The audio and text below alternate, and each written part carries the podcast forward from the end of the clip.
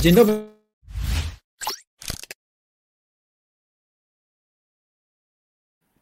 Cześć, witam Was serdecznie i gorąco na naszej kolejnej technicznej kawie cyklu filmów i podcastów y, o tematyce OZO, o urządzeniach, o metodach i technologii. Dzisiaj ze mną jest Michał Żewuski, e, marka The Dietrich. Witam Cię Michale bardzo serdecznie.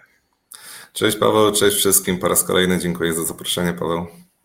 Mm, tak, cieszę się również, że jesteśmy już po raz drugi. Ostatnio rozmawialiśmy o tym, jak w ogóle pompy ciepła działają, y, co to są y, układy termodynamiczne, a dzisiaj porozmawiamy o doborze pomp ciepła, bo mimo, że temat dosyć często poruszany, ciągle y, uznaliśmy, że jest istotny, ważny, bo jednak margines błędu tutaj jest znacznie, znacznie mniejszy niż przy kotłach gazowych, prawda? Zgadza się. Sama, sam dobór pompy ciepła to tak naprawdę jest 70% sukcesu całej instalacji, więc myślę, że to jest dosyć ważny aspekt, który, który dzisiaj sobie mam nadzieję poruszymy. Co ciekawe, przy takich e, pompach ciepła, kiedy później one nie domagają albo w jakiś sposób są problemy, to tak naprawdę e, później klient w jakiś sposób adresuje te swoje niezadowolenie na samą pompę ciepła, czy też adresuje pod kątem danej marki, już nieważne jaka to jest, ale a tak jak powiedziałeś, w 70% wynika pewnie to z jakiegoś tam złego doboru. Zgadza się, zgadza się. Dlatego na szkoleniach zazwyczaj no, dużo, du, w dużej mierze zwracamy uwagę na sam, na sam dobór urządzeń. Mamy, mamy fajne narzędzia, aby instalator pomóc, e, aby instalatorom pomóc w tym, w tym zakresie, więc który dzisiaj też będę miał przyjemność zaprezentować, więc, więc myślę, że na pewno rozjaśnimy ten aspekt. Bardzo chętnie o te narzędzia Cię wypytam y, i zapytam też y, również, w jaki sposób można je od Ciebie otrzymać. Y, ale jedźmy od początku. Dobrze dobrana pompa ciepła to jaka pompa? Przede wszystkim myślę, że dobrze dobrana pompa ciepła to jest pompa, która w 100% pokrywa zapotrzebowanie budynku na ciepło, czyli innymi słowy, mamy, dzięki niej mamy ciepło w domu i ten komfort grzewczy klienta końcowego jest zapewniony. Dodatkowo pompa, która jest na pewno nieprzewymiarowana oraz która jest również niedoszacowana, to jest pompa dobrana w punkt, w punkt biwalentny, o którym pewnie też mnie, o, o który też pewnie mnie dzisiaj dopytasz, więc myślę, że to są podstawowe trzy aspekty, jak należy scharakteryzować dobrze, dobrze dobraną pompę ciepła. Z ciekawości zapytam, bardziej się mówi punkt biwalentny czy biwalencyjny, bo spotykam się z jednym i z drugim takim określeniem. Myślę, że są dwie szkoły, dwie, dwie są poprawne. Ja używam akurat tego pierwszego, więc jest to dla mnie punkt biwalentny. Punkt biwalentny. Cóż to takiego e, i gdzie on się znajduje? Punkt biwalentny jest to zazwyczaj. To trochę jak się... szukanie. Teraz mi się skojarzyło trochę jak szukanie punktu G w, innym miejscu, ale szukajmy w takim razie punktu B.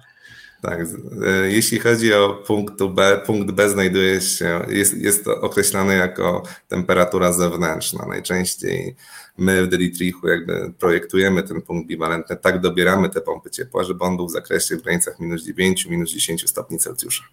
To jest punkt poniżej którego pompa ciepła powietrzna potrzebuje dodatkowego wsparcia wsparcia elektrycznego w postaci grzałek, bądź wsparcia hydraulicznego w postaci dodatkowego źródła ciepła, przykład kotła gazowego bądź kotła olejowego. Innymi słowy, jest to punkt, w którym sprawność samej pompy ciepła ze względu na dosyć niską temperaturę zewnętrzną spada i nie jest ona w stanie sama e, dostarczyć tyle energii, ile dany budynek na chwilę obecną potrzebuje. Mhm. Czyli, żeby oznaczyć ten punkt biwalentny, to musimy znać, jakie parametry, jakie, jakie elementy musimy poznać, żeby żeby wiedzieć, yy, gdzie ten punkt jest. To znaczy, jak tak. rozumiem, to w odniesieniu do jakiegoś konkretnego modelu pompy musimy jak gdyby ten punkt y, dobierać, tak? Zgadza się, zgadza się. Natomiast jakby założeniem same, samego doboru, samego urządzenia jest ten punkt biwalentny w zakresie minus 9, minus 10 stopni Celsjusza. Natomiast żeby odpowiednio go znaleźć tak naprawdę, musimy mieć podstawowe dwie, e, dwie informacje. Pierwszą to jest to, pierwsze jest to zapotrzebowanie budynku na ciepło, oraz, oraz druga, druga informacja to jest e, charakterystyka pracy pompy ciepła, czyli tak zwane moce pompy ciepła przy danych temperaturach zewnętrznych. I dopiero na podstawie tych dwóch, porównania tych dwóch informacji jesteśmy, znaleźć, jesteśmy w stanie znaleźć ten punkt biwalentny. Mm, słyszałem o takiej teorii, że dobiera się pompę raczej taką niedoszacowaną niż przewymiarowaną. Czy potwierdzasz również to, y, żeby ona jednak miała, miała tak. właśnie taki pewien niedobór mocy? Do, dobieramy, dobieramy, dobieramy pompy w punkt, e, nazwijmy to, natomiast oczywiście no, typo szeregi urządzeń nie zazwyczaj nie są co kilowat, czyli ten punkt biwalentny za, nie wyjdzie nam praktycznie zawsze minus 9, minus 10, tak jakbyśmy sobie to życzyli. Wtedy musimy stanąć przed wyborem, czy wybierzemy delikatnie przewymiarowaną pompę, czy jednak wybierzemy, tą pompę niedoszacowaną. Skutki, obie, oba skutki e, tych wyborów są no, negatywne dla samej działania pompy ciepła, natomiast jeśli ja miałbym wybierać pompę niedoszacowaną bądź pompę przewymiarowaną, to raczej wybrałbym tą pierwszą, czyli niedoszacowaną. O ten punkt biwalentny zapytam Cię, czy też myślę, że jeszcze powiemy chwilę, jak otworzymy sobie program i być może schemat, y, właśnie charakterystykę pracy y, przykładowej pompy ciepła, mm, ale skoro ruszyliśmy niedoszacowaną bądź przewymiarowaną, to zapytam Ciebie, co jeśli pompa jest za duża i co jeśli pompa jest za mała? Jakie są y, właśnie w tym momencie te negatywne skutki złego doboru? Tak, to może zaczynając od niedoszacowanej jednostki. Niedoszacowana jednostka będzie charakteryzowała się tym, że ten punkt biwalentny, o którym już wcześniej wspomniałem, będzie, e, będzie w wyższych wartościach, czyli załóżmy minus 5, minus 4, minus 6 stopni Celsjusza. To znaczy, że już Czyli już w temperaturze minus 5 stopni tak. ona już nie będzie dawała rady sama z siebie, będzie musiała się na przykład dogrzać drugim źródłem. Dokładnie. Już przy temperaturze minus 5 stopni Celsjusza załóżmy już pojawi się e, żądanie pracy grzałek, które no, jak już sobie ustaliliśmy bodajże chyba na poprzednim naszym spotkaniu, no są najdroższym ogrzewaniem. E, natomiast no i co będzie się wiązało finalnie oczywiście z większym kosztem e, ogrzewania dla klienta końcowego. Natomiast samo przewymiarowanie urządzenia no jest w mojej opinii e, gorszym rozwiązaniem z tego względu, że faktycznie ten punkt biwalentny, co dla klienta końcowego w sumie jest nawet atutem, z minus 10 przesunie się nam do minus 15, minus 16, minus 18 stopni Celsjusza, czyli dopiero przy tych wartościach pompa ciepła będzie potrzebować dodatkowego wsparcia. No natomiast tutaj patrzymy, co się dzieje na naszym układzie termodynamicznym. Pamiętajcie Państwo, że nasze pompy ciepła modulują sobie mocą w, danych, w danym zakresie pracy temperaturach plus 2, plus 7, plus 10 stopni Celsjusza, kiedy charakterystyka i zapotrzebowanie danego budynku na ciepło jest dużo mniejsze niż przy temperaturze minus 10 stopni Celsjusza, to urządzenie po prostu okaże się, że jest zbyt duże zbyt duże, zbyt wydajne na daną, na daną temperaturę pracy. Co się niestety będzie wiązało z tym, że sprężarka w tym urządzeniu będzie taktowa, czyli będzie uruchamiać się, wyłączać, uruchamiać się, wyłączać, będzie pracowała w krótkim zakresie czasu. Co dla samej sprężarki, czy dla, dla wszystkich tak naprawdę kompresorów, czy to nawet kompresorów w samochodzie, no jest niestety zabójcze. Nam z poziomu doboru samego urządzenia zależy na tym, żeby ta sprężarka jak się uruchomi, żeby ona pracowała długi okres czasu na modulacji mocy. Dwie, trzy, pięć godzin pracy to jest optymalny czas pracy sprężarki. Natomiast nie możemy dopuścić do sytuacji, kiedy ta sprężarka faktycznie się uruchamia i po 20, po 30 minutach się wyłącza, żeby za chwilę znowu się uruchomić. To niestety skraca żywotność sprężarki, no i będzie wpływać na, na negatywną jej pracę. Poproszę Cię, y, Michale, jeśli to jest możliwe, bo w sumie nie, nie, nie, wiem, czy o tym y, rozmawialiśmy wcześniej, chyba tak, ale nie, nie, nieistotne. Czy masz gdzieś, y, masz gdzieś właśnie taki schemat ewentualnie na stronie internetowej? Mógłbyś nam szybko to pokazać, w międzyczasie gdzieś tam go odszukać, właśnie mm. parametrów pracy?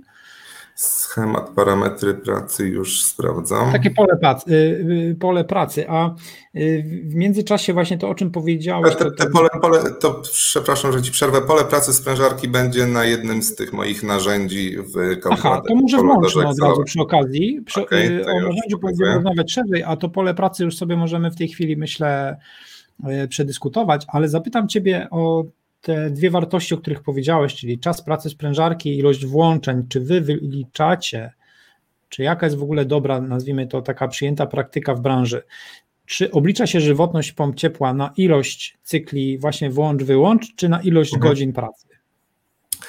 E, tak, znaczy może zacznę od tego, jak producenci e, sprężarek podchodzą do tematu żywotności tych urządzeń. E, żywotność e, pompy ciepła, tak naprawdę żywotność sprężarki jest określana jako ilość włączeń i wyłączeń. My jako Deditech korzystamy ze sprężarek Mitsubishi Electric i e, Mitsubishi jako producent tych sprężarek podaje żywotność swoich urządzeń na 50 tysięcy włączeń i wyłączeń. i automatycznie możemy sobie dwie sytuacje, dwie sytuacje zaprezentować. Jedna sytuacja, w której pompa jest przewymiarowana i uruchamia się i wyłącza załóżmy 10 razy w ciągu dnia oraz druga sytuacja, gdzie pompa jest dobrana w punkt i ona się uruchamia i wyłącza załóżmy 3-4 razy w ciągu dnia. Automatycznie ta pompa, która do, uruchamia się 10 razy, jest praktycznie dwa razy szybciej nam się zużyje, nazwijmy to. No. I, i, Powiem Ci, że ta liczba robi, robi wrażenie, że tak naprawdę poprzez do, dobry dobór właściwy możemy przedłużyć żywotność pompy o drugie tyle tak naprawdę. Albo skrócić może bardziej. Y, możemy skrócić jej żywot, jeśli będzie to zbyt duża pompa. Y, dobrze, to spróbujmy pokazać w takim razie pole pracy. Na razie, tak jest. Y, na razie tutaj się coś przełącza. OK, dobra. Widzimy. Mamy, mamy pole pracy dla różnych urządzeń. Zaczyna, my w Delitrichu jakby mamy typo szeregi stricte bardziej domkowe, troszkę zahaczamy o technikę komercyjną.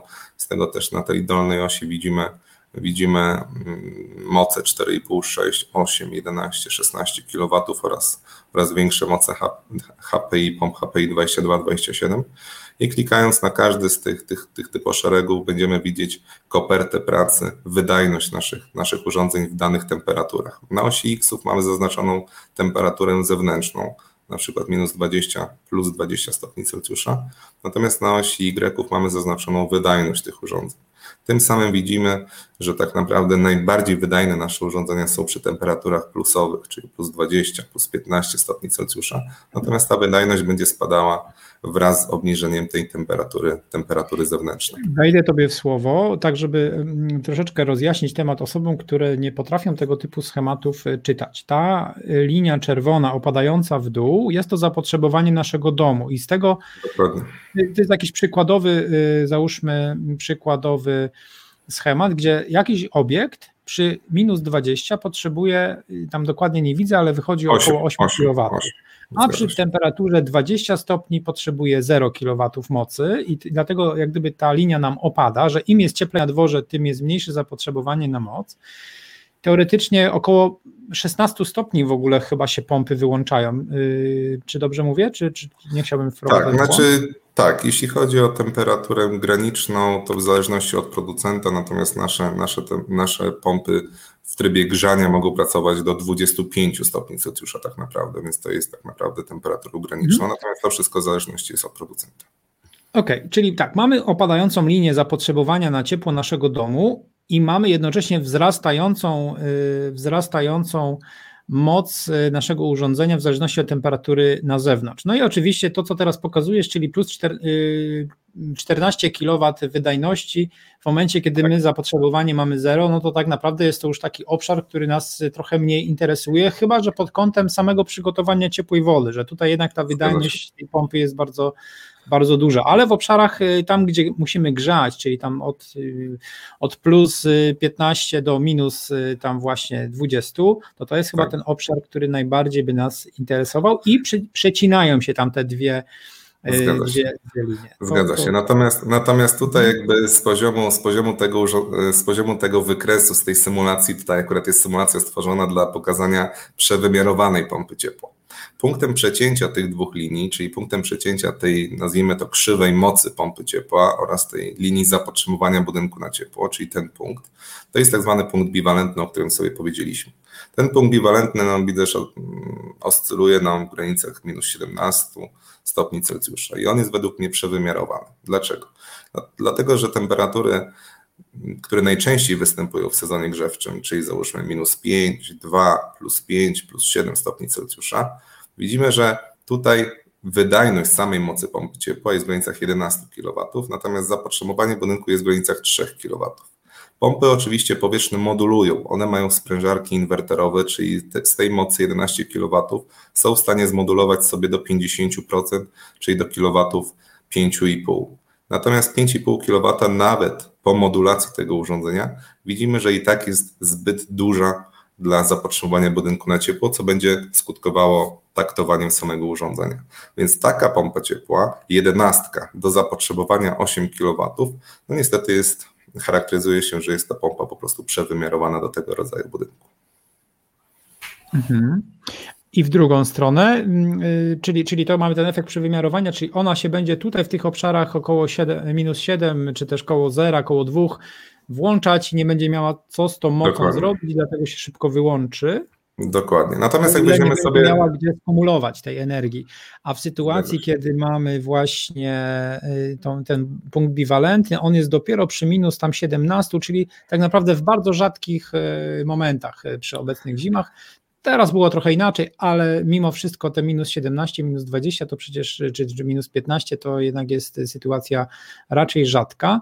I Tutaj się prze, przecinają te dwie rzeczy, a więc nasza pompa już jest poniżej y, zapotrzebowania na budynek i ten mały trójkącik musimy uzupełnić właśnie jakimś dodatkowym źródłem, tak?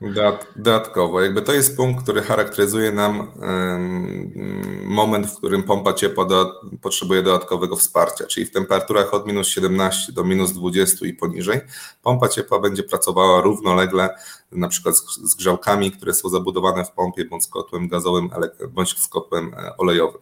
Tutaj ważną kwestią jest to, że klient końcowy tak naprawdę widząc i nawet rozumiejąc ten wykres, no, z drugiej strony zapyta instalatora, ok, no to, ja wolę jakby sytuację, w której e, grzałki mi się faktycznie włączą przy minus 17 niż przy minus 10, przy minus 9. Czemu ja mam płacić za grzałki w, w tym regionie, czemu właśnie nie dobierzemy tak pomp ciepła, żeby te grzałki się włączały jak najpóźniej. Ano dlatego, co sobie powiedzieliśmy, ze względu na temperatury, te, które najczęściej występują w sezonie grzewczym, czyli, czyli ten minus 2 e, plus 5 stopni Celsjusza, kiedy to urządzenie po prostu będzie, będzie za duże dla tego rodzaju budynku. A z takiego technicznego punktu widzenia, bo przecież tak patrzę na te minus 20, no i pokazujemy, że pompa daje radę na 6,5 czy tam na 7 kW i brakuje jej ten 1 kW, może półtorej. Tak. E, czyli ona pracuje, ona chodzi i, i, z technicznego punktu widzenia ona wysyła zapytanie, czy tam ma jakiś określony czas, w którym ma dogrzać e, wodę do zadanej temperatury i dopiero Zgadza jeśli nie daje rady, to włącza się ta grzałka, czy, czy to jest jakiś inny algorytm do tego?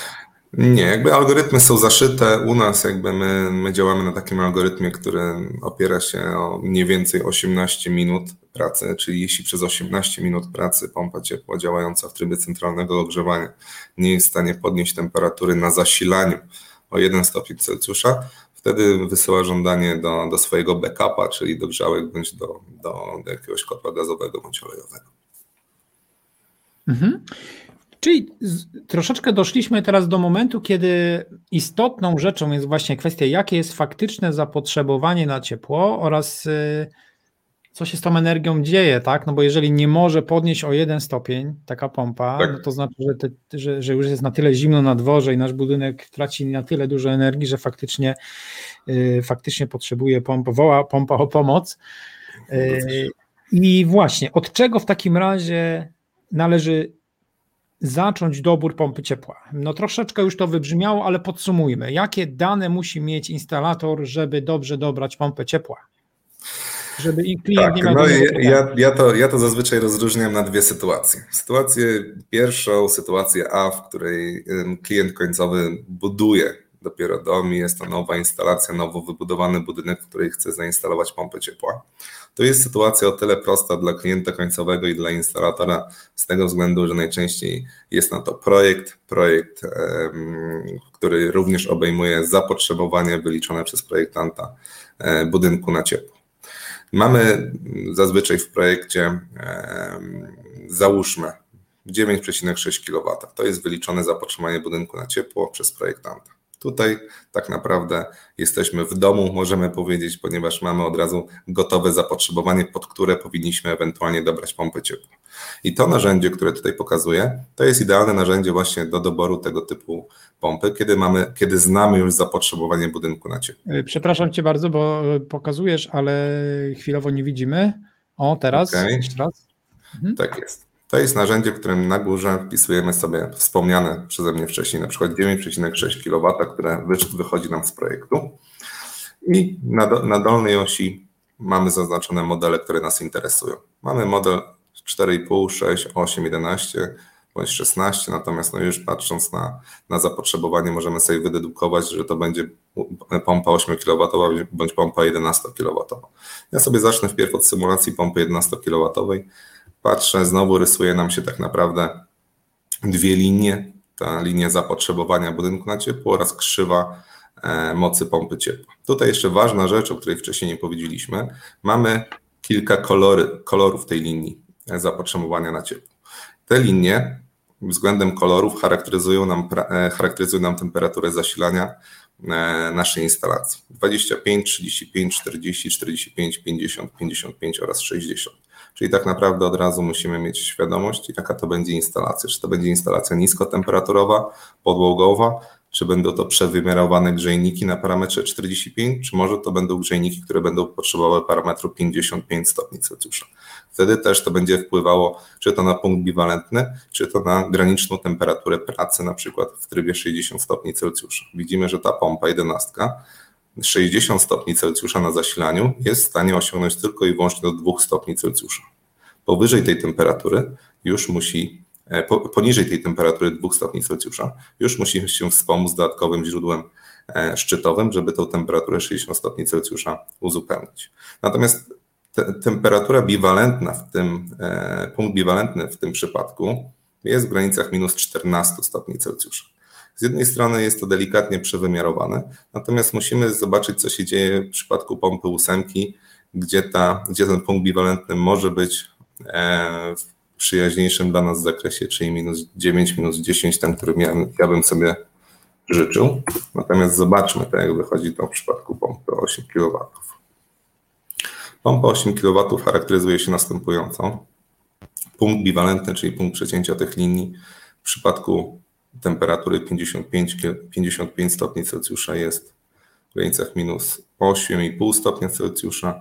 W przypadku 50 stopni w dół to jest minus 9 stopni Celsjusza. No i patrząc na te dwa wykresy 8 kW oraz 11 kW, wydaje mi się, że pompa 8, 8 kW, pompa WHP jest, jest odpowiednio dobraną pompą dla tego rodzaju budynku o charakterystyce 9,6 kW energii cieplnej zapotrzebowania.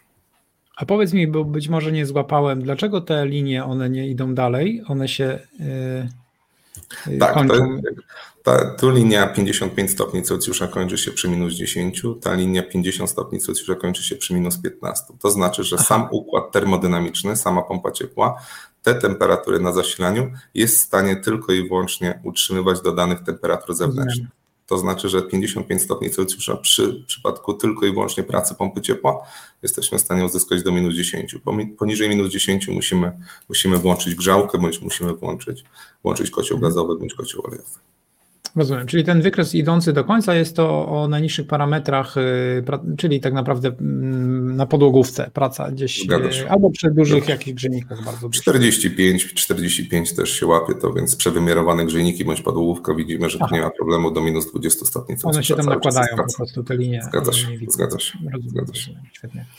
Natomiast no jest, drugi, jest drugi troszkę mniej e, wdzięczny, wdzięczna sytuacja, czyli sytuacja druga, sytuacja B, w której Mm, jest to budynek modernizowany, czyli tak naprawdę projekt albo jest, albo go nie ma. Jeśli jest, no to nie jest to e, nie jest on w żaden sposób miarodajny, e, ponieważ klient w międzyczasie wykonał termomodernizację, dołożył styropianu, wymienił okna z drewnianych na dwuszybowe i tak naprawdę te zapotrzebowanie na ciepło budynku, które było w projekcie, ma się nijak tak naprawdę do, do aktualnego stanu budynku. W takiej sytuacji klient, instalator tak naprawdę e, powinien poinformować klienta, że warto zrobić e, audyt energetyczny, tak zwany OZC budynku, na, na podstawie którego audytor będzie w stanie nam te zapotrzebowanie na e, budynku wyliczyć, na podstawie którego my dalej dobierzemy tą pompę ciepła. Natomiast no, to się wiąże z dodatkowymi kosztami. Klienci końcowi nie zawsze jakby chcą chcą w tą stronę iść, raczej dalej oczekują od instalatora, że on w jakiś sposób oszacuje nazwijmy to te zapotrzebowanie budynku na ciepło. W takiej sytuacji no, przede wszystkim trzeba klienta poinformować, uświadomić, że jest to szacunek tak naprawdę. No, nie jest to podparte żadnym dodatkowym certyfikatem. Jest to tylko i wyłącznie szacunek, na podstawie którego my będziemy tą pompę ciepła dobierać. My mamy takie narzędzie. Wejdę, wejdę, wejdę tobie, Michale, w, słowo, bo przypomniała mi się taka jedna sytuacja jednego z kolegów instalatorów, który miał problem, który otarł się o sprawę sądową, gdzie klient utrzymywał, iż podał mu informację o tym, że strych będzie ogrzewany, a on twierdził, że dobrał tą pompę, nie uwzględniając tego strychu. Więc tutaj też się pojawia, mm, myślę, że taki ten element zbierania danych od, od y, klienta, już nie tylko o samej mocy, ale nawet jeżeli klient mu podaje informację, ile będzie metrów kwadratowych do grzania, tak. ile ma okien, ile ma, y, nie wiem, czy ma garaż ogrzewany i tak dalej, i tak dalej. Jeśli to nie zostanie jakoś odpowiednio zapisane, to później, kiedy y, no, w godzinie W jest taka trochę przepychanka, a ja panu mówiłem, a pan mi nie mówił, prawda? I, tak. I ten niewłaściwy dobór nawet może być z samego faktu zebrania bo, y, złych danych, ewentualnie czegoś niedopowiedzenia na, temat, na etapie rozmowy z klientem. Zgadza się. No na pewno sytuacja, w której instalator dobrał pompę ciepła pod powierzchnię daną użytkową, e, czyli załóżmy wyszła to pompa 8 kW, natomiast dwa lata później klient zaadaptował sobie czy to poddasze, czy to strych i postanowił je ogrzewać i te załóżmy poddasze ma 50-60 metrów e, e, powierzchni użytkowej, no to na pewno to już by wpłynęło na na dobór innej pompy ciepła. Wtedy ta pompa ciepła, która została pierwotnie dobrana do tego systemu, może się po prostu okazać, że jest to za mała, za mała jednostka, więc no to jak najbardziej na takie sytuacje należy, należy zwracać uwagę i od razu sobie z klientem końcowym na samym początku wyjaśniać.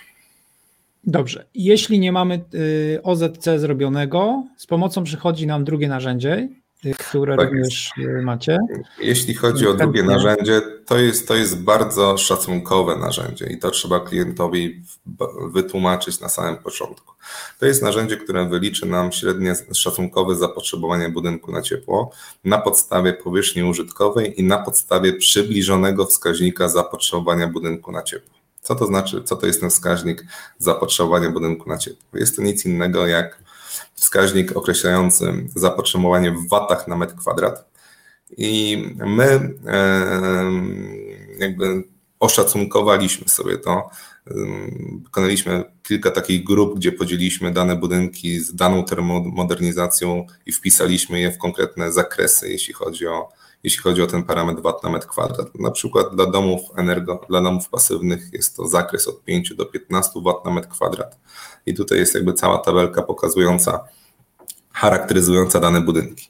Wtedy jakby instalator, który takie narzędzie posiada, po wstępnym, nazwijmy to, po wstępnej wizji lokalnej u klienta, po zadaniu wstępnych, szeregowych, tak, tak naprawdę podstawowych pytań, e, jest w stanie ten budynek w którymś z tym zakresie scharakteryzować. Na przykład dla domów wznoszonych od 2010 do 2016 roku, zaizolowanych z ówczesnymi standardami, na przykład okna dwuszybowe z najmniej 12 cm.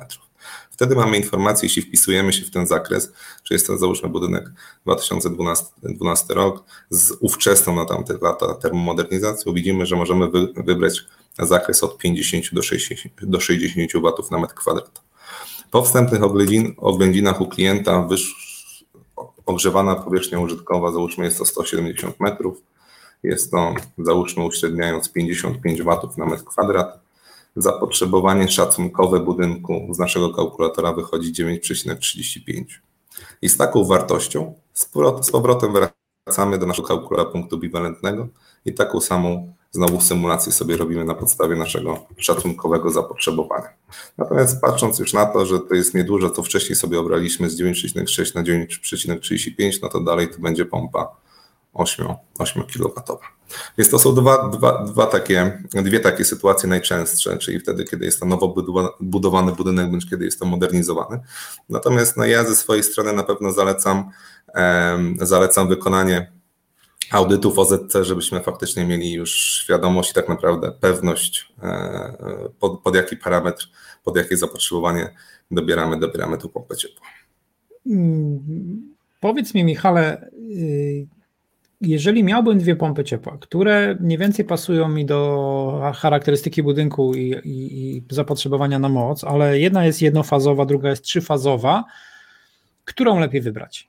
Czy też no tak, z takiego powiedzmy okay. sobie produk produktowego, albo też z punktu widzenia bezpieczeństwa e, później. E, znaczy jaka jest różnica? Pod względem jakby, pod względem jakby wydajności urządzeń, czy to będzie jednostka z podłączeniem siłowym, czy będzie to jednostka z podłączeniem jednofazowym, pod względem wydajności, czyli te koper koperta pracy, sprężarki, ta wydajność tych urządzeń się nie zmieni. To będzie tak naprawdę 1 do 1. Różnica tak naprawdę e, leży w czymś innym i jest to tak naprawdę zabezpieczenie e, elektryczne budynku. Pamiętajmy, że pompy załóżmy 16 kW, pompy 16 kW z podłączeniem jednofazowym, za, zabezpieczenie jakie musimy przygotować dla tej pompy to jest bezpiecznik C40. Natomiast zabezpieczenie, które musimy przygotować dla pompy 16 kW, ale z podłączeniem trójfazowym, to jest bezpiecznik C20. Niestety takie duże zabezpieczenia przy jednostkach jednofazowych, no, no, czasami nawet całkowite zabezpieczenie budynku nie jest C40, tylko zazwyczaj jest to C25, C32. Dlatego ja w przypadkach, kiedy decydujemy się na pompę jednofazową bądź trójfazową, przede wszystkim za, zaczynamy od sprawdzenia całkowitego, całkowitego y, zabezpieczenia budynku i następnie ewentualnie możemy, możemy e, przejść do wyboru albo jednofaza, albo trójfazowe. Natomiast ja polecam na pewno trójfazowe jednostki, nie ma, nie ma z tym problemu. Myślę, że to jest na tyle istotny element, który nie wiem na ile nie, nie umyka gdzieś tam pamięci, no bo przecież dobieramy pompę, robimy klientowi ofertę. Bardzo często nie mamy jeszcze na, na tylu wielu informacji, żeby się zastanawiać, jakie on ma zabezpieczenia i możliwości, a jednak między jednofazową a trzyfazową jest y, różnica cenowa, prawda? I tutaj, i tutaj mm, warto byłoby właśnie brać to pod uwagę, uczulić Y, podczas robienia oferty również na ten, na ten aspekt. Generalnie jakbyśmy mogli na chwilę chociażby, bo kończy nam się czas, ale gdybyś mógł nam pokazać y, wasze pompy ciepła i przy okazji powiedzieć kilka słów, jak można dostać od ciebie tego Excela, parę słów o szkoleniach, ale to może już na przykładzie tak. twojej strony internetowej i tych podstawowych modeli, czy takiego rozróżnienia tego typu szkolenia. Już pokazuję. Wchodzimy sobie na www.delitpick.pl w zakładce produkty, w zakładce technika dla domu, pompy ciepła. Tak naprawdę jest cały typoszereg, całe portfolio naszych urządzeń. Zaczynając od pompy Alesio S z pompą splitową z wbudowanym zasobnikiem na ciepłą wodę o pojemności 177 litrów Dalej mamy pompę Alesio M, która jest pompą monoblokową, czyli tak naprawdę, jak już sobie zresztą chyba powiedzieliśmy na poprzednim spotkaniu, mamy cały typ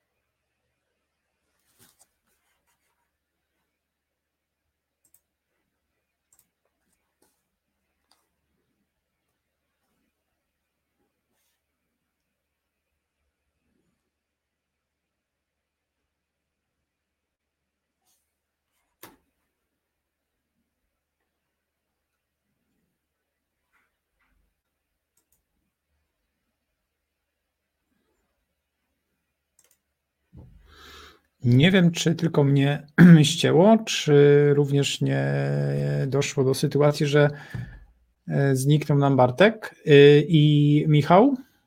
Bartku, jak wygląda sytuacja? Cześć, e, z tej strony reżyserka. No niestety mamy problemy techniczne, ale już ale widzę, że je zwalczyliśmy. Okay, okay. Ja dołącza do nas Michał, także ja znikam, Michał się pojawia. Cześć. Super. Chyba, chyba niestety jakieś problemy techniczne mnie dopadły. teraz nie wiem, czy ciebie, czy mnie, a w każdym razie jesteśmy z powrotem, super. Tak, to jeszcze raz Byliśmy pozwolisz, że udostępnię. Tak, jasne.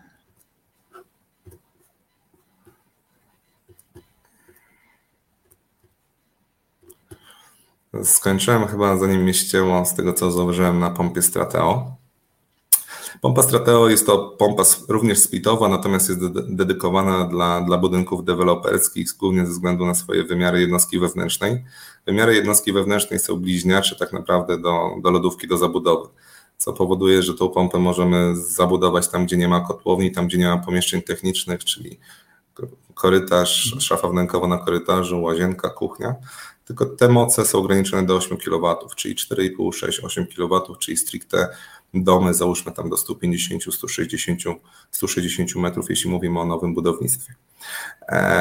Później mamy pompy, taka najprostsza nasza pompa Alesio S, czyli jednostka zewnętrzna, jednostka wewnętrzna. Tutaj w jednostce wewnętrznej tak naprawdę tylko i wyłącznie zabezpieczenie układu hydraulicznego, czyli naczynie zbiorcze, zabór bezpieczeństwa, pompa obiegowa. Czyli Alezio S to jest standard, nazwijmy to ten standard najbardziej znany, jednostka wewnętrzna, jednostka zewnętrzna typu split, ale wyżej tak jako pierwsza też było Alezio S SV200. A, SV200, czyli Alezio SV200 to jest to samo, tylko że z wbudowanym, z wbudowanym zasobnikiem. Zgadza się. No to są dwa produkty, które chyba najczęściej są wybierane przez naszych klientów, czyli Alezio SV200, hmm. czyli pompa z zasobnikiem 187 litrów. Ja ze swojej strony zawsze proponuję dobierać tą pompę do budynków mieszkalnych, gdzie jest gospodarstwo domowe 2 plus 2, czyli 4 osoby. E, myślę, że ten zbiornik wtedy jest wystarczający. Natomiast jeśli mamy już gospodarstwo domowe, gdzie zamieszkane jest przez więcej niż 4 osoby, 5-6, no to już proponuję pompę Alesio S z zewnętrznym zasobnikiem na ciepłą wodę o pojemności załóżmy 300-350 mhm. litrów, żeby ten komfort ciepłej wody był zachowany.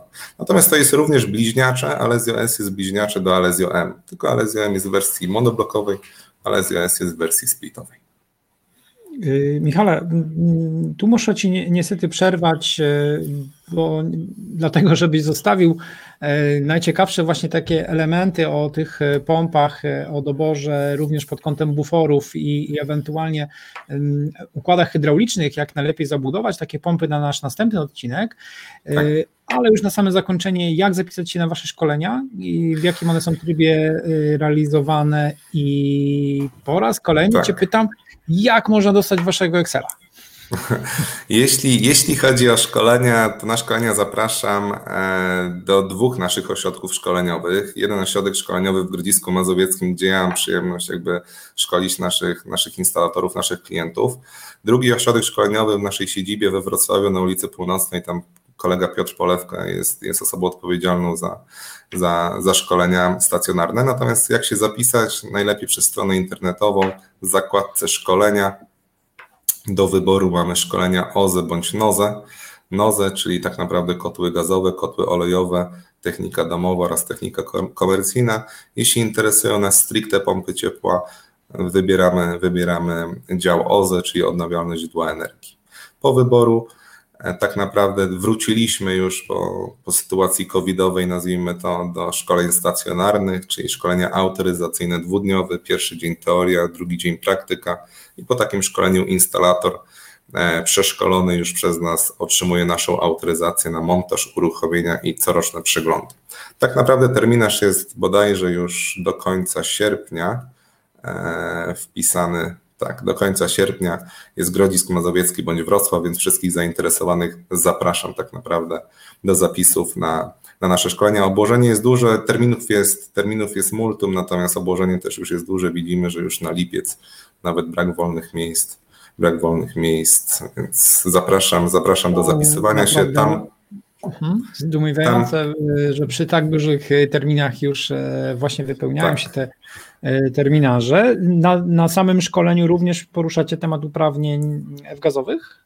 Tak, zgadza się. Jeśli chodzi o uprawnienia F-gazowe, takie podstawowe informacje przekazujemy tym bardziej jeśli mówimy o pompach splitowych, gdzie te gazy przy uruchomieniu są, są przez nas wymagane.